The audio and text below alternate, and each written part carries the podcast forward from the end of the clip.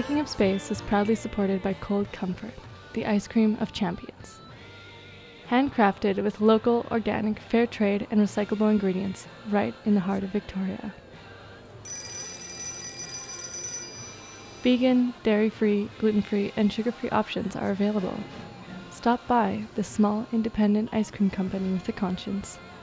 Visit them online at www.coldcomfort.ca.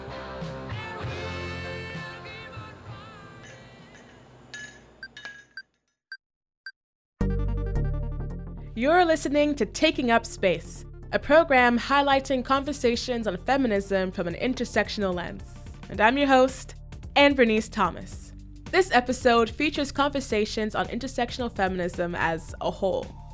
As we wrap up this season of Taking Up Space, it's important to come back to the main theme of this program and get a better understanding of what encompasses all of these intersecting political stances we're going to attempt to answer the question what is intersectional feminism?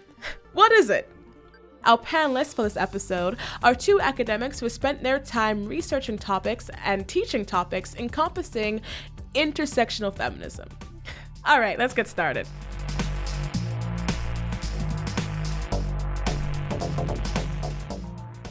Thank you both for joining me for this very important episode on intersectional feminism. This episode's panel includes Chawinnis and Joanne Lee. Could we start by having you two introduce yourselves? Well, my name's Dr. Joanne Lee, and I'm a professor here in gender studies at the University of Victoria. And uh, what brought me to intersectional feminism? My whole life, I've lived intersectional feminism, at least since the age of 15 when I became politicized but yeah, my whole life.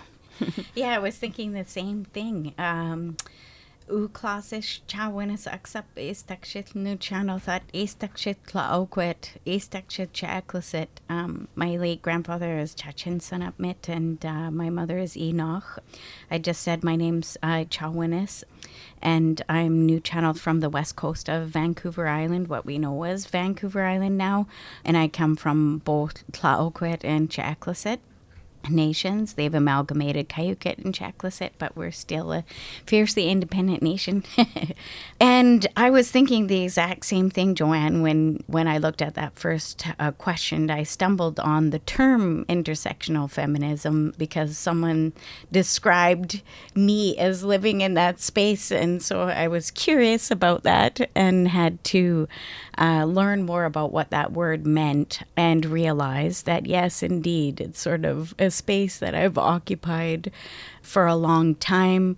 I think in some ways um, we're born into it and then we become sort of more aware and articulate it in different ways. So it's sort of something that I've picked up probably a lot more recently than anyone in this room. Lovely. Thank you. So, first off, let's get your point of view on this topic. How do you understand intersectional feminism based on your own social location or experiences?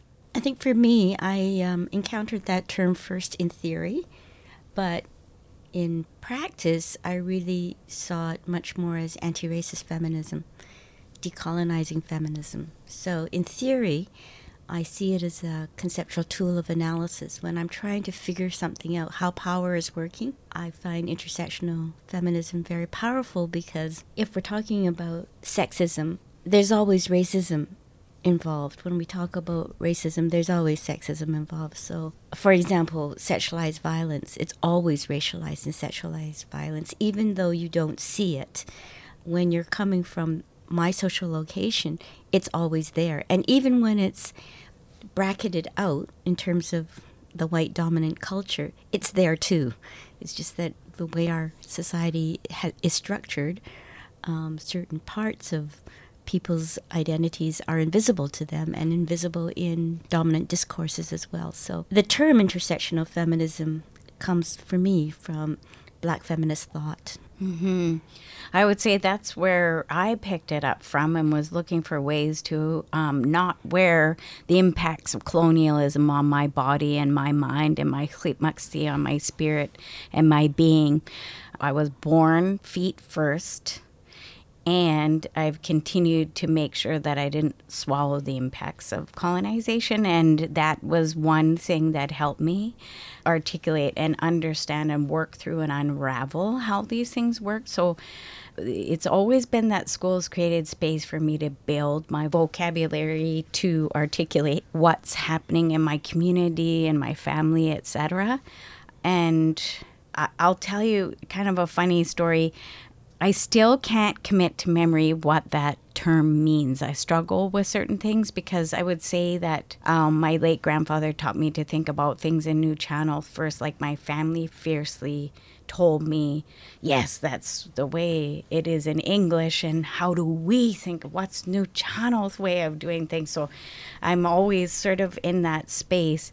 So um, I had applied to a job um, at a nonprofit feminist organization, and one of the questions was about intersectional feminism. Mm-hmm. and I leaned over, um, as one of the first Indigenous people applying for the position, I leaned over and I said, Can you please remind me about what that means? And they started unraveling the definition. And then I said, Oh, that's me. That's me, which is why you've asked and opened the floor for me to apply for this position. And then when then the way I ended up sort of taking that up, which I'm I want to say to other indigenous marginalized and marginalized women and two spirit and trans folks at the end of the interview they said do you have any questions for me? And i said yes what supports do you have in place for me as an Indigenous woman who is Nuu-chah-nulth from this island to support me in a work environment where you've had a limited number of Indigenous people working? And the jaws dropped, and I made my point because people often ask us how we're supposed to fit into their box. And my response is always, hmm, well, uh, let's think about that question differently. Yeah. Good point. yes. Good point. Well, for me, I don't think of intersectional feminism as an identity position. It's for mm-hmm. me, no one is born intersectional. right. You're born North woman, right? You're yes. born in a location. You come from somewhere. That's you belong somewhere, and for for all of us, that's who we are. Yeah. And not that we're fixed there as we as we grow we become more complicated. We have more attachments. We belong to more places. We have more relations. So identity is not fixed. So I don't see, like, I really hope it doesn't become, this term doesn't become tied to identity politics because mm-hmm. I think mm-hmm. it's bigger than that. It's, it's a movement. Like the Idle No More movement is an intersectional feminist movement. Mm-hmm. It's a political ideology it's about how power is distributed and making that visible. Mm-hmm. Until, like, I love the way Bell Hooks talks about white supremacist capitalist patriarchy, all one word. Yes. Because it names the entire system that we're caught in. So it, for me, yeah, it's not about who I am. Right. It's about looking at the structure of this society that we've inherited. It was there for us. We didn't choose to enter into it. Yes. Yes, yes, that's what I meant about being born into it. That's exactly it. And I do see that in my own community too.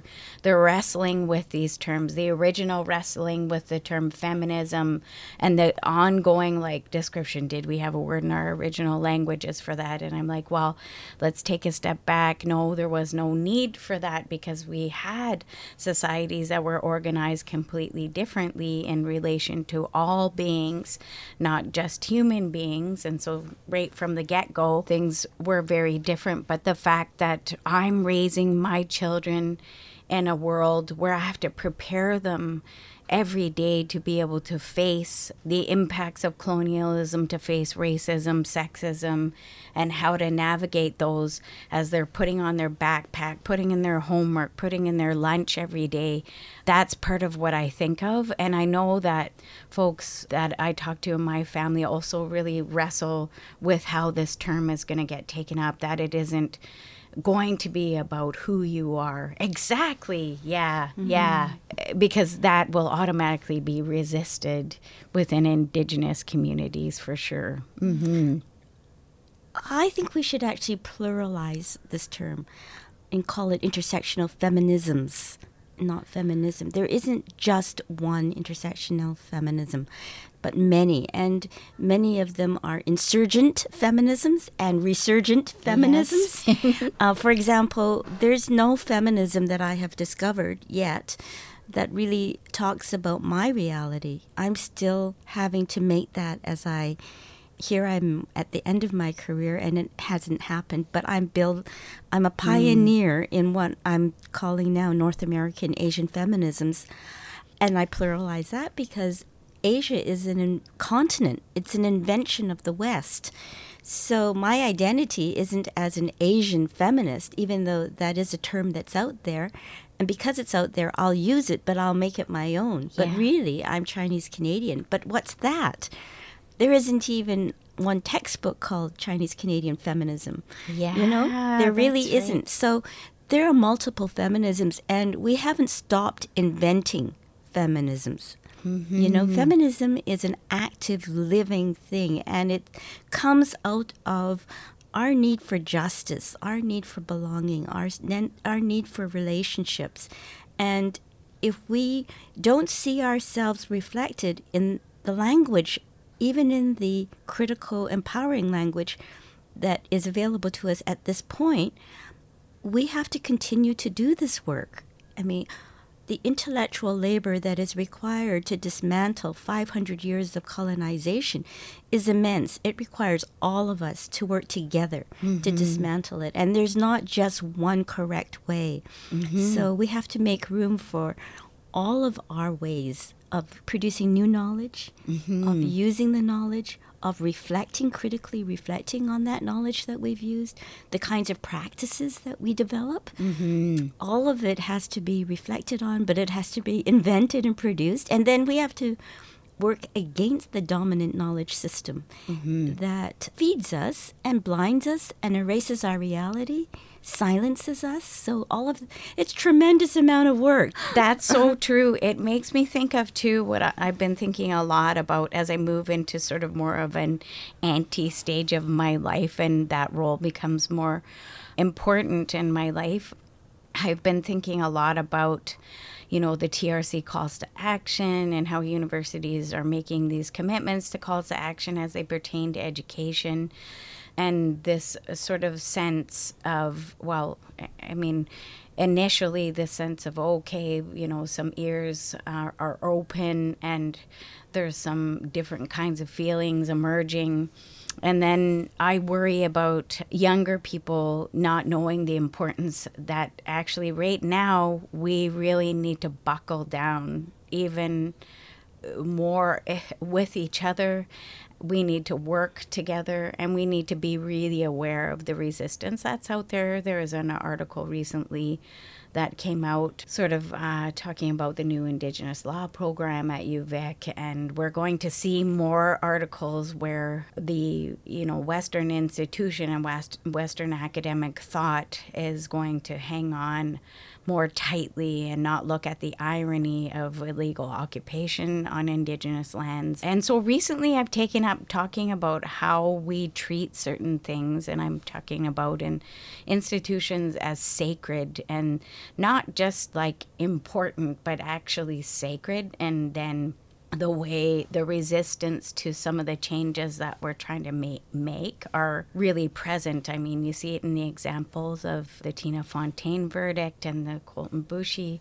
verdict. And uh, one of the reasons why I wanted to come to CFUV is to talk about that and to talk about an incident that happened to me yesterday, which is unfortunately, the experience of lots of marginalized folks and particularly Indigenous women.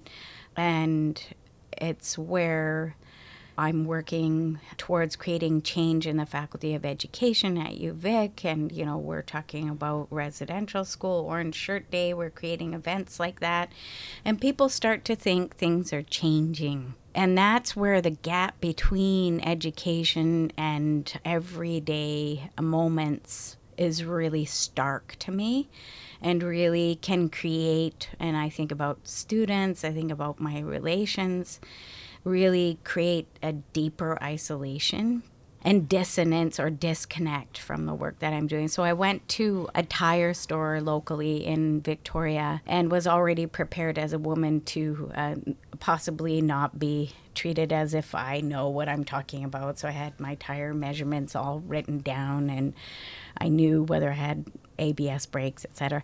But anyways, I went into the shop and I ended up hearing uh, the F bomb dropped in relation to Native women. I'm trying to be careful because we're being recorded, um, so I won't repeat exactly in detail, and I also don't want to cause further harm to anybody. However, uh, we also need to tell the truth because the burden of not telling the truth is kids who are ill equipped to deal or know that they need to develop the tools or network of support having experienced things like this. So, I was telling Joanne earlier that I I started at first I tried the strategy of talking to a business owner and once this he started talking about native women and native men in a violent sexualized violence context. I tried to tell him that I work with teachers I work in the area of education. And then I remembered telling people over the years, I'm an instructor, you know, and I teach at the university, and just to get people to stop talking like that too because I recognize in this world that status sometimes means things to people like that.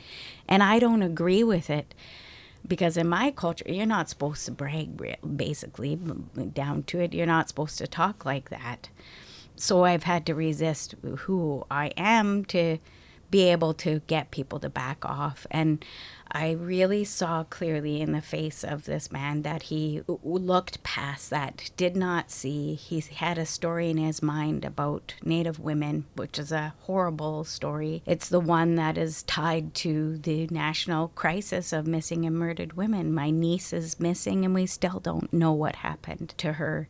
And so I ended up leaving. Of course, I didn't get tires. I found a way to say, I've got to go to work and the reason why I was developing a strategy to leave is because I was cornered in this tiny store and I knew that I would be leered at. The person also started talking about me and talking in the same manner as they did about other Native women. It was you know like um, i was telling joanne earlier you, you, sort of like get through life when you're marginalized sort of i have a tattoo I put up with all kinds of comments. Well, you know, you're not totally native, are you? That looks more Mayan than it does Nuu-chah-nulth. I'm not sure where people became experts on native art all, all of a sudden at a coffee shop, but that happens to me often. And I've learned to say either, you know what, I don't want to talk. I'm just grabbing a cup of coffee and I don't know you, or I say for a minute, yeah, it's Nuu-chah-nulth. It's a bone sword. It's beheading sword, and usually people leave rapidly after I've said that.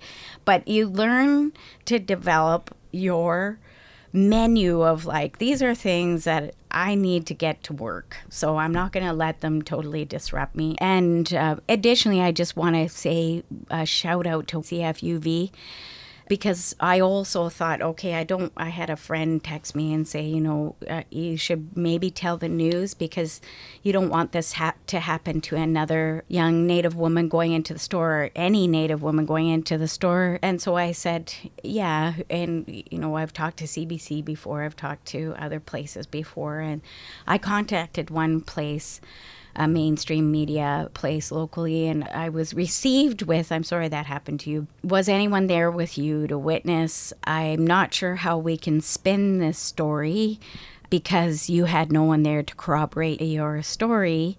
And I understand that you're a credible witness because you work at the university and the work that you do.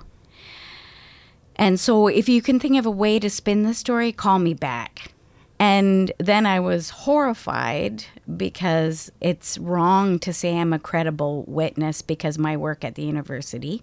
I have relatives who are in between jobs. New channels have the highest rates of homelessness currently in Victoria. That does not mean they deserve to be talked to or spoken to like this? What what do we mean by a credible witness? So I knew right away leaving that space that one of the first things I was bearing myself for was, oh, this is a discussion of racism. No one still wants to talk about it. No one wants to say, yeah, that's happening. I, in fact, heard somebody say, was that their messed up way of flirting with you? Well, no, that's also not what it was. I mean, that was an attempt to try to figure out what was happening, but it's about those people. So then when I called CFUV and I spoke with Katie, thank you, Katie, he responded with almost not being able to speak was shocked, was like really caring, and said, I'm going to figure out a way for you to be able to talk about this. And that's the kind of response, the, the belief, the genuine, I'm not going to take up your story. I'm not going to re victimize you or make you like you're too small. Thank you for being willing to come forward with it. Um, Amazing. So let's take a break.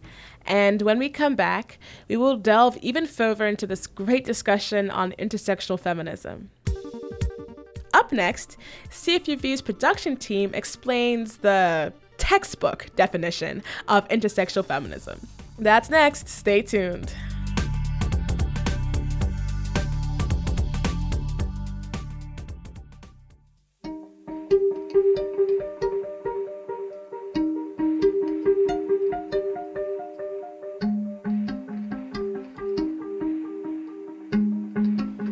Taking Up Space, we've been taking you through key topics and issues relating to intersectional feminism. But what is intersectional feminism really? And where does it come from? The term intersectional feminism was introduced by black law scholar and critical race theorist Kimberlé Crenshaw in 1989. However, it's commonly agreed that the concept of intersectionality had already been circulating in black feminist groups prior to that, such as the Combahee River Collective. Black feminist activists and scholars used this term to describe the ways that their experiences were not being addressed by mainstream feminist movements. Crenshaw says that the problem of exclusion cannot be solved simply by including black women in an already established analytical structure. Because the intersectional experience is greater than the sum of racism and sexism, any analysis that does not take intersectionality into account cannot sufficiently address the particular manner in which black women are subordinated. This spurred a need to account for multiple grounds of identity when considering how the social world is constructed. So, intersectional feminism should account for the ways that systems and experiences of oppression are interconnected and cannot be examined in isolation from each other. It argues that there's no one single universal experience of womanhood or sexism. This is because systems of oppression, sexism, colonialism, racism, classism, capitalism, homophobia, transphobia, ableism, ageism, xenophobia, and so much more overlap and co construct the worlds that we live in. Without intersectionality, many people's experiences of oppression are erased and go unaddressed, effectively reproducing the very structures that we're working against and allowing those with the most privilege to have the loudest voice. For example, even if all women deal with sexism, not all women deal with racialized sexism or transmisogyny or cissexism. If we want to fight and work against the systems that oppress women and gender marginalized folks, then we must address all the systems that are oppressing all women and gender marginalized folks. In the words of black feminist, lesbian poet, and activist Audre Lorde, I am not free while any woman is unfree, even when her shackles are very different from my own. Here is what Kat Sark has to say about it. My name is Kat Sark. I'm a sessional instructor at UVic. This is my third year teaching in multiple departments. I'm a white cis woman. Um, For me, intersectional feminism means equity, it means justice, inclusivity, respect, and a practice of holding space, building trust, and collaborating not only despite, but because of all of our differences. It is based on a deep sense of respect for human rights and human dignity. Um, it is also rooted um, in a solution based approach, which I teach in all my courses, um, an approach that requires taking responsibility to be part of the solution rather than merely point out the problems. As a sessional instructor, I am in a precarious um, job position, so I do not have financial security. I get paid per course that I teach. But the upside of all of this exploitative labor practice is that I get to teach many different in many different departments in the Faculty of Humanities, and I can design each course as a social justice course with a feminist perspective. So I'm also a feminist organizer and um, have been organizing intersectional discussion panels uh, for a few years now. This January, um, my co-organizer Kayla Noman and I led the planning on uh, the Women's March in Victoria. We took all the criticism about last year's rally in support of the Women's March on Washington very, very seriously. We made sure that it was truly inclusive and intersectional. We wanted to empower women, but to us, that also meant empowering trans people, indigenous communities, people of color, immigrants, refugees, Muslim people, as well as empowering men and boys we see all these struggles um, for justice um, as connected and interdependent. I edited and launched the anthology of social justice and intersectional feminisms um, with work by UVic graduate and under- undergraduate students and a few faculty members. And that was a way of bringing um, intersectional conversations outside of the university community, outside of this kind of educated elite where you have access to these books and this knowledge and this vocabulary and this language, and making it accessible to the widest community possible. It is intersectional in all its efforts um, to present academic essay, research essays, personal reflections, poetry. Um, artworks and, and photography so that we create a conversation about what social justice means today this idea of understanding intersections of justice and human rights and human dignity, really, and human creativity as well. And um, having a conversation about it and really pointing out how interconnected all these conversations are and all these struggles are.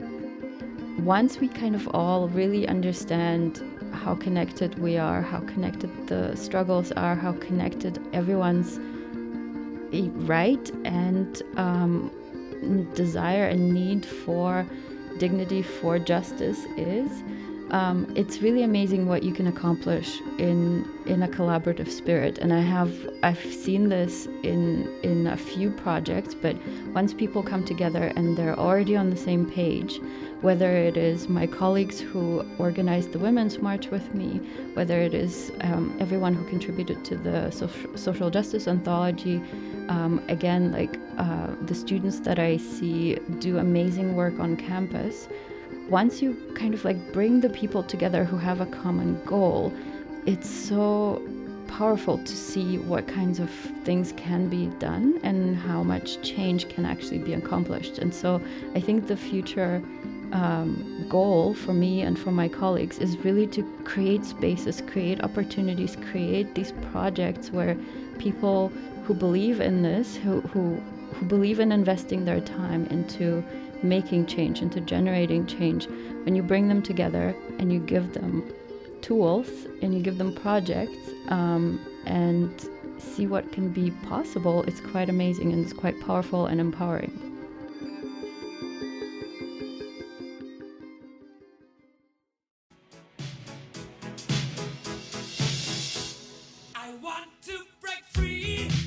Break free from boring ice cream with Cold Comfort. Cold Comfort is a small, independent ice cream company right here in Victoria, with over 400 different handcrafted ice cream flavors inspired by everything from local fruit to local beer.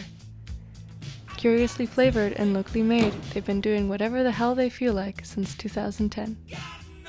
Head on down and treat your taste buds today. Check them out at www.coldcomfort.ca.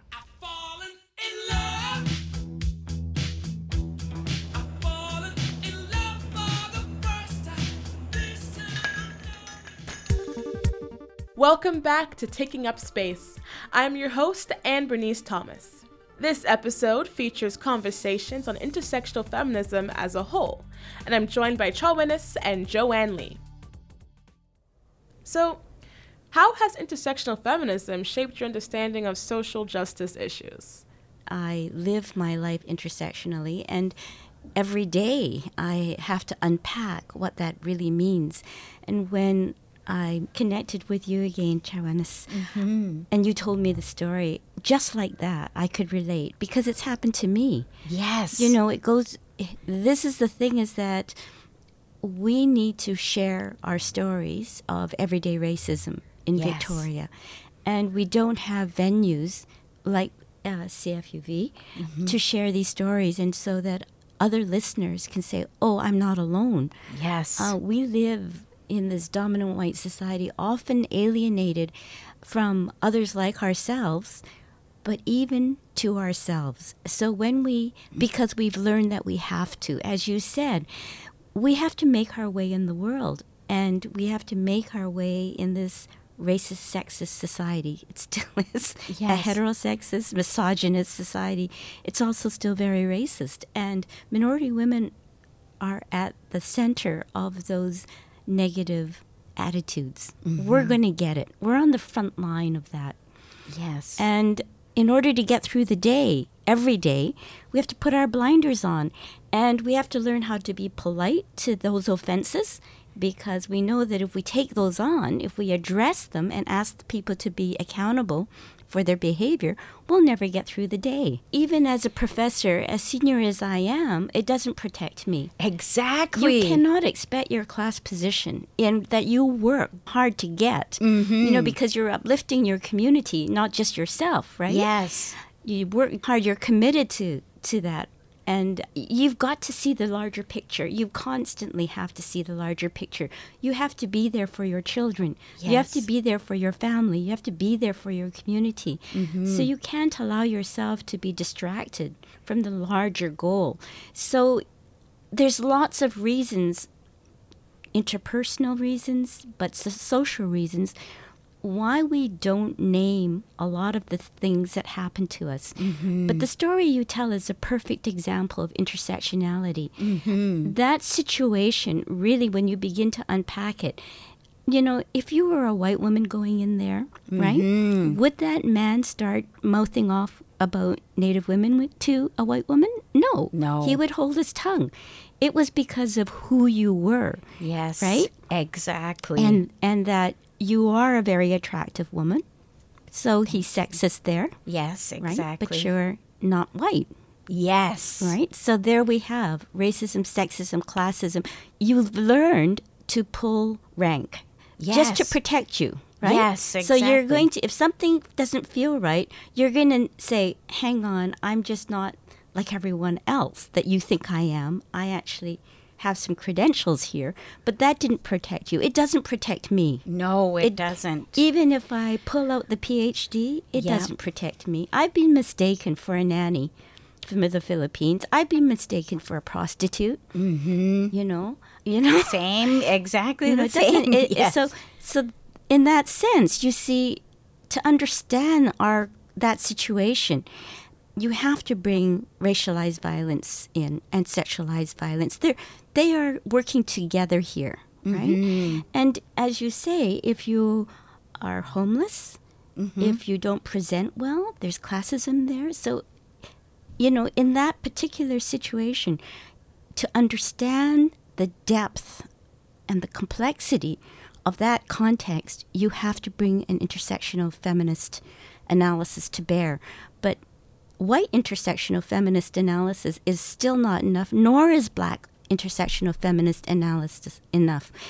As an indigenous person, you also have to bring decolonizing intersectional because because it's on this territory, your own territory, that you have to live this offense, mm-hmm. right? How do you explain that? You can only explain it by settlers moving in, stealing the land, Yes. right? And telling you to get off the land, to live on reserve, and not only that, that you're ignorant. Yes. That the original offense still lives today, 500 Exactly. years later. So, you know, that's what I was saying at the outset. We have to invent, we have to build, we have to make our own feminism. For myself, I come from the three generations of being on this land. Mm-hmm. And it's my work that I have to figure out the non white settler, the Chinese Canadian settler relations yes. to Indigenous peoples. That work has not yet started, really. We're mm-hmm. just getting going on it. That's true. We're just on both sides. Yes, on both yes, sides. on and both sides. On both sides, we have to recover our hidden histories Yes. of relations, good and bad. And there were good relations. Yes. I have people who are married into First Nations communities on the coast. Yeah. I've had stories where communities realize their bloodline is dying off and they have given permission Yeah.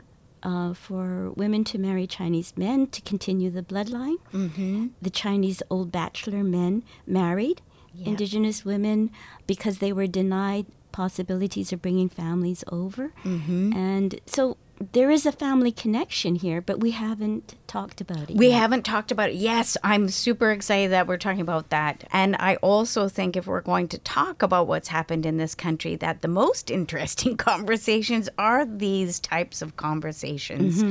Um, Verks had. Uh, started, I think it was two years ago, a conversation between newcomer folks and indigenous folks. And they ended up organizing a really small, and of course, it wasn't like a large event, a small event where there were different ages of indigenous people locally. And actually, the majority of folks were Chinese Canadians and they came together.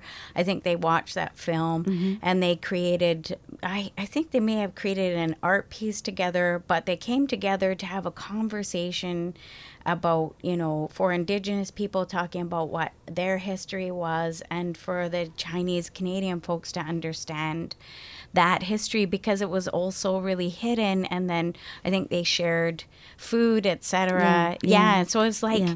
we need to to make sure that those conversations are happening more because it's actually a truer telling of how this place Yes. came to be and and then we it's more interesting than the one story we're always told right Absolutely. I agree with you 100%. And in fact, in my own community, we haven't done enough, and our elders are dying. My uncle just turned 99. Wow. And only this year has there been any information about this Force 136 that was recruited from the Chinese Canadian community to towards the end of the Second World War and they were recruited because uh, the British thought that they could infiltrate into Burma and fight the guerrilla war in Burma.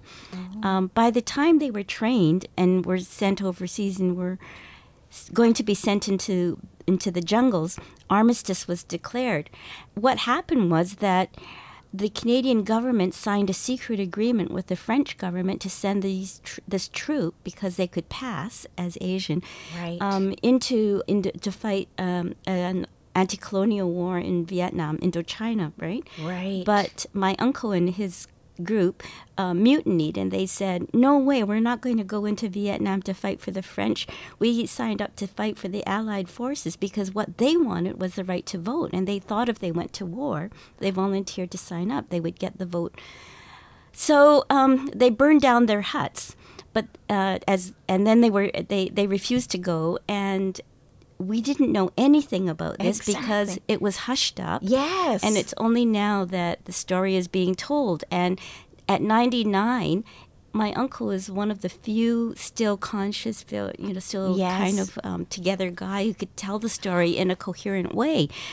And so he's being celebrated by the Chinese Canadian War Mil- Military Museum. But the fact that there are many, many stories like this, that it's not that, you know, it's unimportant, it's that it's being deliberately erased. M- my own story about Strathcona and the um, urban renewal, renewal program, that story really hasn't been told. I ought to be writing it, but I'm too preoccupied doing all my other activism stuff. But there's so much. And as I was go- just going to say, that what I would dearly love to see is that the elders from these communities could get that mm-hmm. there would be a larger elder circle mm-hmm. where these stories could be shared so that we can actually retell the stories Yes. in all its complexity yes. and that the white settler indigenous narrative which is the dominant colonial narrative that exists today is too partial it is. and it just replays the binary Yes, it did. we don't want the binary No, we don't. we want it. intersectional yes. multiplicity uh, yes, exactly. That's exactly it. Yeah, totally. You both have embraced intersectional feminism in your life and your work. So, why do you think um, so many feminist advocates are resistant to making feminism more intersectional? Well, I have a theory around which I draw on Frantz Fanon and Roland Barthes and Chela Sandoval.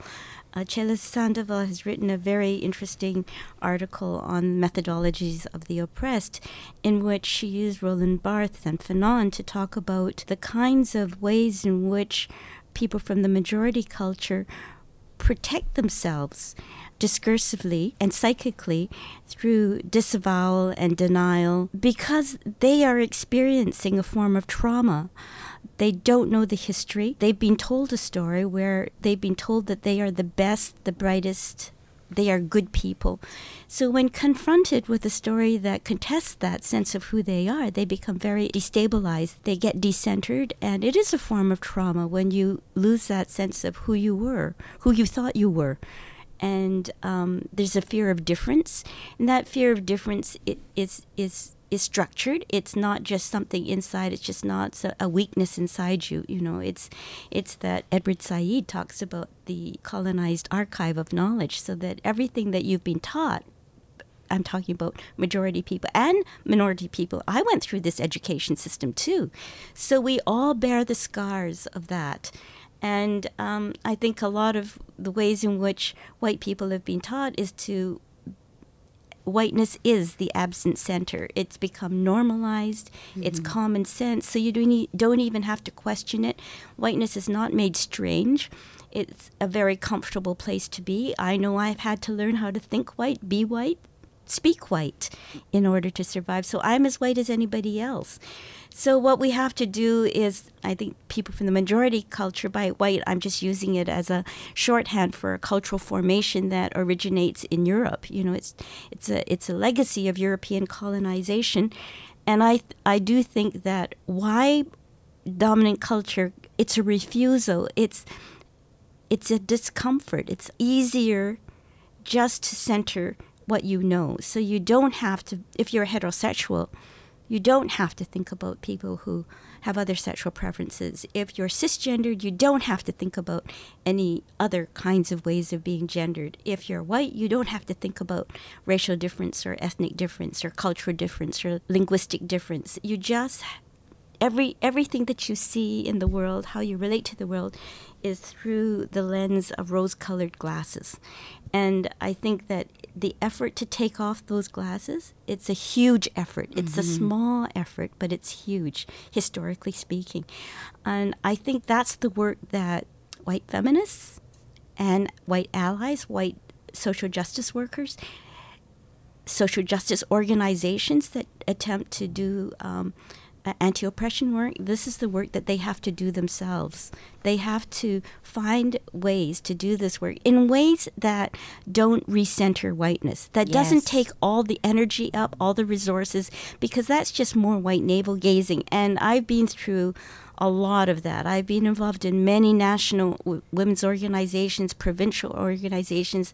The amount of energy that it has sapped out of me in trying to get them to shift and change, you know, that's not our work to do. The work that really would restore me and to energize me is the work that Joannis and I have just talked about.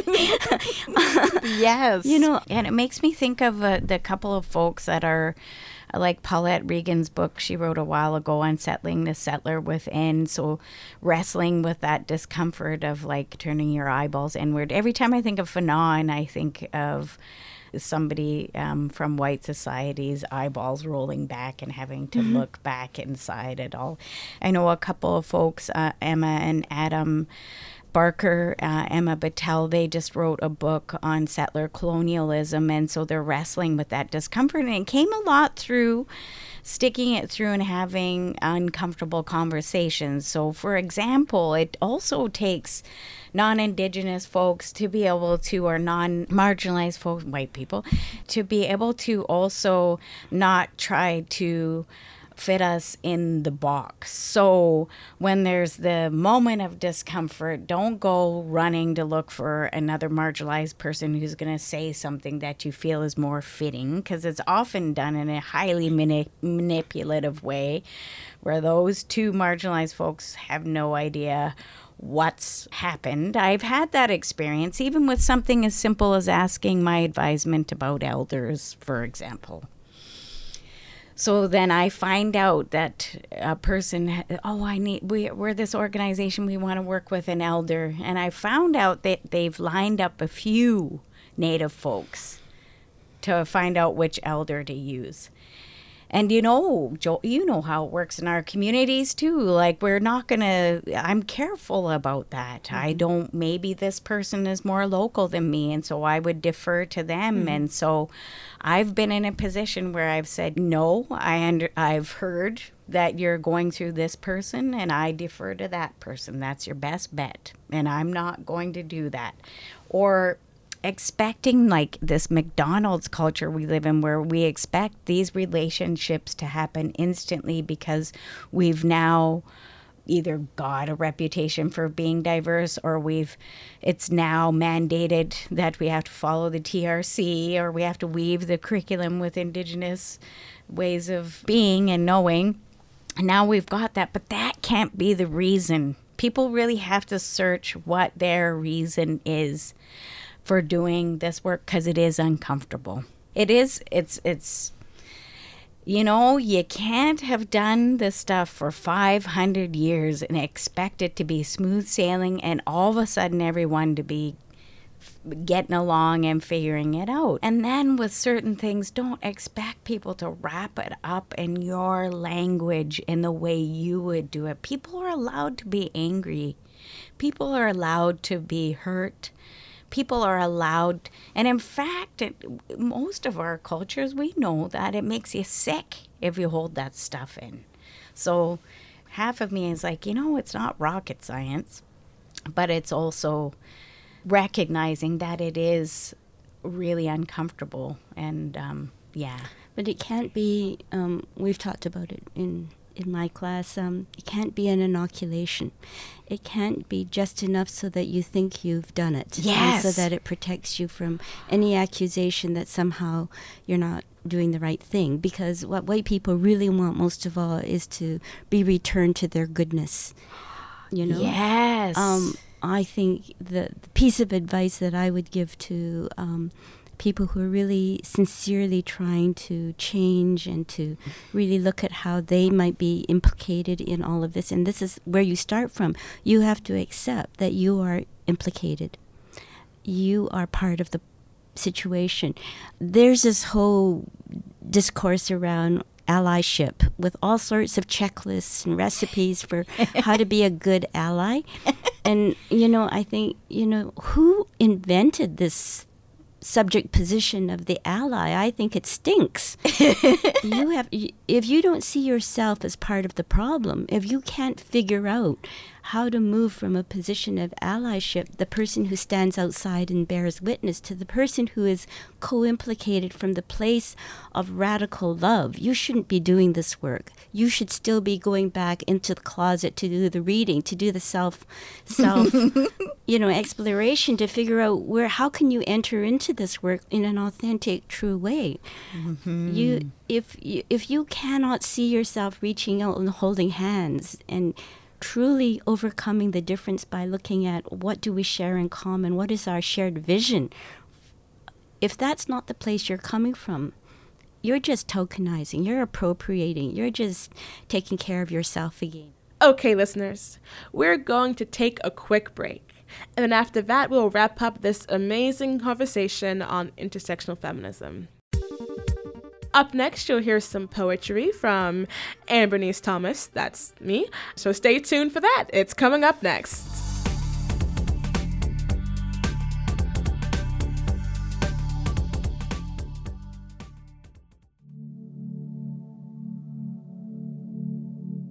This poem is called Tamir E. Rice.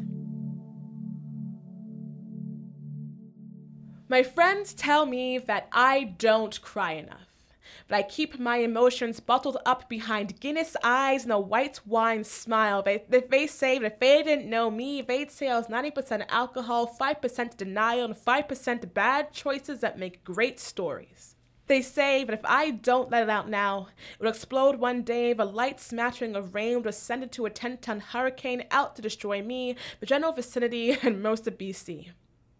To this day, I can count the number of times I've cried on my two hands. Six. Two were about me, five were about death, three affected me personally, and one is from the news. November 23rd, 2014, Saturday.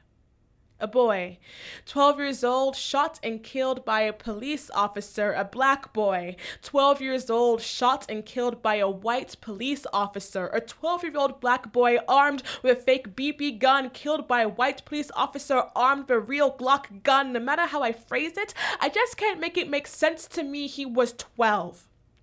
Twice the amount of times I've cried. Less than half my brother's lifetime, he was a child, playing in shoes too big to fit him, living a life too short to hold him, standing in the eye of a hurricane that's been turning for much longer than any of us have been alive for. It took me three articles to find his name Tamir E. Rice. And each time I read it, each time I say it, I can't help but think about who gave it to him, who birthed him, who reached into the stars and made their own little universe wrapped in brown skin and prenatal racism. I can't help but think about his mother. And how many times she cries and will cry if the weight of this crime will push on the tear ducts of her eyes for the rest of her life. I want to hold her and hold her and hold her until she can't be held any longer. And I want to cry with her until she tells me that her well has gone dry and she has nothing left to give this world who already took her child. I want to burst like a storm cloud on scorched earth and let the hurricane in me destroy me, the general vicinity, and most of BC. I am so angry.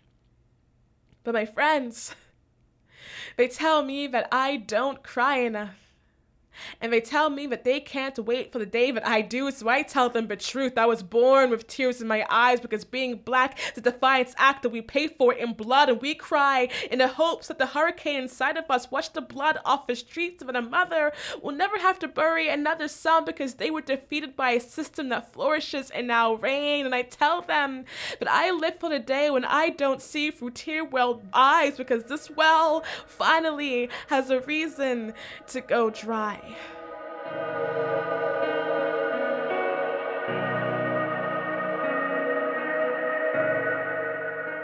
I would consider myself a wild woman, a loud woman, a breaking sound barriers to scream through clouds woman. My father said that I am more thunder than lightning, more calculating than frightening, slow burn rumble to cloudburst shattering. I've been told that I am intimidating been shown that I am intimidating, seen more backs fleeing from me in desperate self preservation acts of mercy. I look like I eat men. I do eat man. Well, I would if given a chance, but survival follows them like clouds waiting to boom. Open, I'm spread open rarely. That's a wild woman thing, see? Looking so tasty, but sharing myself seldom. I've got mollusks for skin, and my spine will never forgive me. But clouds won't burst until Wild Woman is free. See, my grandmother told my mother to be careful with your daughter.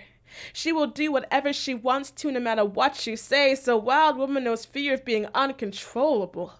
Whiplash chains, burning feet in place, scorching so sweet. She searched for wisdom, hunted for peace, strove forward and learned that fear is an accident. But staying afraid, a choice that rears its ugly head. So Wild Woman tamed that beast, and Old Woman's too. And Old Woman lowered her leash just enough for Wild Woman to learn how to touch her toes. She's always wanted to learn how to do the splits, but Wild Woman doesn't have time for this. Because Wild Woman is on the prowl, and Wild Woman learned how to pick her battles, but it doesn't mean she's very good at it. So howls follow her charred footsteps now, follow my charred footsteps now. Sometimes wish that I didn't tread so lightly, walk so carefully. I want to feel my weight in my feet, and my heels and toes, and rock in the wind, root myself in the soil and the places that I'm supposed to be. But Wild Woman is wandering, is hungry. 19 years of starving and fighting. Lightning old woman turns child into mother, quickly searching for the next meal to fulfill her belly. Wild Woman wants to be full of herself, rightly, justly, insatiable wild woman is waiting for you to stop running so she can be full of you men. Wild woman was born taking up space and stopped apologizing for it when wild turned from noun to verb and she learned that actions speak louder than words. So she turned her head to the heavens and howled, I am hungry. I am so hungry. And their words finally burst storm clouds to scorched earth, rumbling platitudes I can taste on my gums. But they are empty. So Wild Woman hunts because she is free. She is starving. And there is nothing that can stop her now.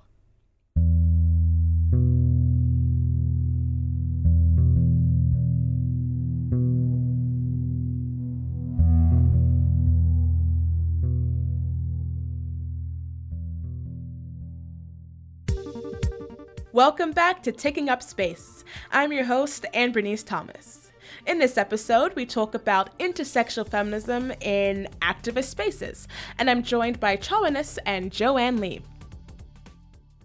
Okay, so now that we've talked about the pros and cons of intersectional feminism and how you've seen intersectional feminism embraced in your work and in your activist spaces, where do you hope uh, this type of feminism will take us as feminist advocates and as a community? Well, we have a new global reality. So uh, we will use intersectional feminisms as one of our firm rocks to step across, but it's just one. And so we need to think globally and locally at the same time. Yes. Uh, we have to think across borders. If we thought it was challenging to learn about indigenous peoples, which are very complex in and of themselves in terms of dominant culture and new old th- re- realities, the, com- the world is far more complex than today. And so what's ahead of us is greater complexity. And intersectional feminisms is one touchstone. There's transnational feminisms that are being created and transnational solidarities and global indigeneity. Indigenous is not just local, it's everywhere. So it's that whole language around settler colonial relations is going to be busting apart too, Yes. Mm-hmm. fracturing into many more pieces. I mean, it's we're launching into, you know, deep space almost like it's there's much more to come. Yeah. Yeah, that part really excites me. I can even feel my body feels all happy and hearing you talk about that. Um, I'm part of a Coastal Women's Governance Council, and uh, one of my elders in is Jerry Ambers, who's Kwakwala. And although she's not Nuu-chah-nulth, she's been a very important part of my life for a long time she said exactly what you said. She talked about the importance of local people and local knowledge with medicine, plants, healing, all those things, and that they belong to a group of people globally. It's like a highway of people, and that we need, as this governance council, which we're pretty tiny at the moment, but uh, we need to ensure that uh, we're aware of and learning about who those people are and start building that network again. It's been there, but over time, with some of the you know impacts of treaty making, um, the impact of education on our on our communities etc the fracturing has happened as it always has but then there's always this effort to pull people back together. I think that we've talked in the past about unity and it's been a difficult like uh, almost pit in your stomach feeling with some of the fracturing within communities but that there's a sense of uh, needing that That is a great wrapping up point. So that concludes our conversation for this episode. Thank you very much to Chawanis and Joanne for coming in to speak with us today.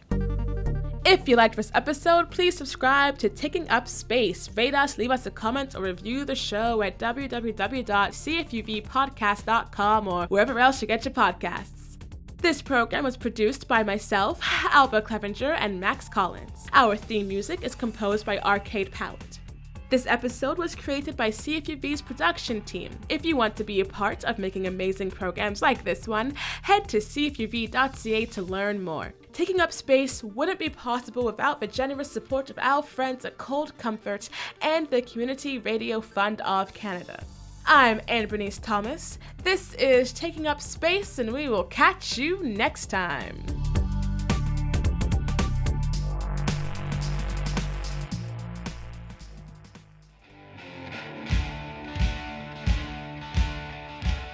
Cold Comfort is an ice cream store with a conscience. Crafted by ethically paid employees using local, organic, fair trade, and natural ingredients, Cold Comfort offers high quality, guilt free ice cream. Ice cream is for everyone. They make dairy free, vegan, and sugar free options, as well as gluten free ice cream sandwiches. Now that's some ice cream I can get behind. Find out more at www.coldcomfort.ca.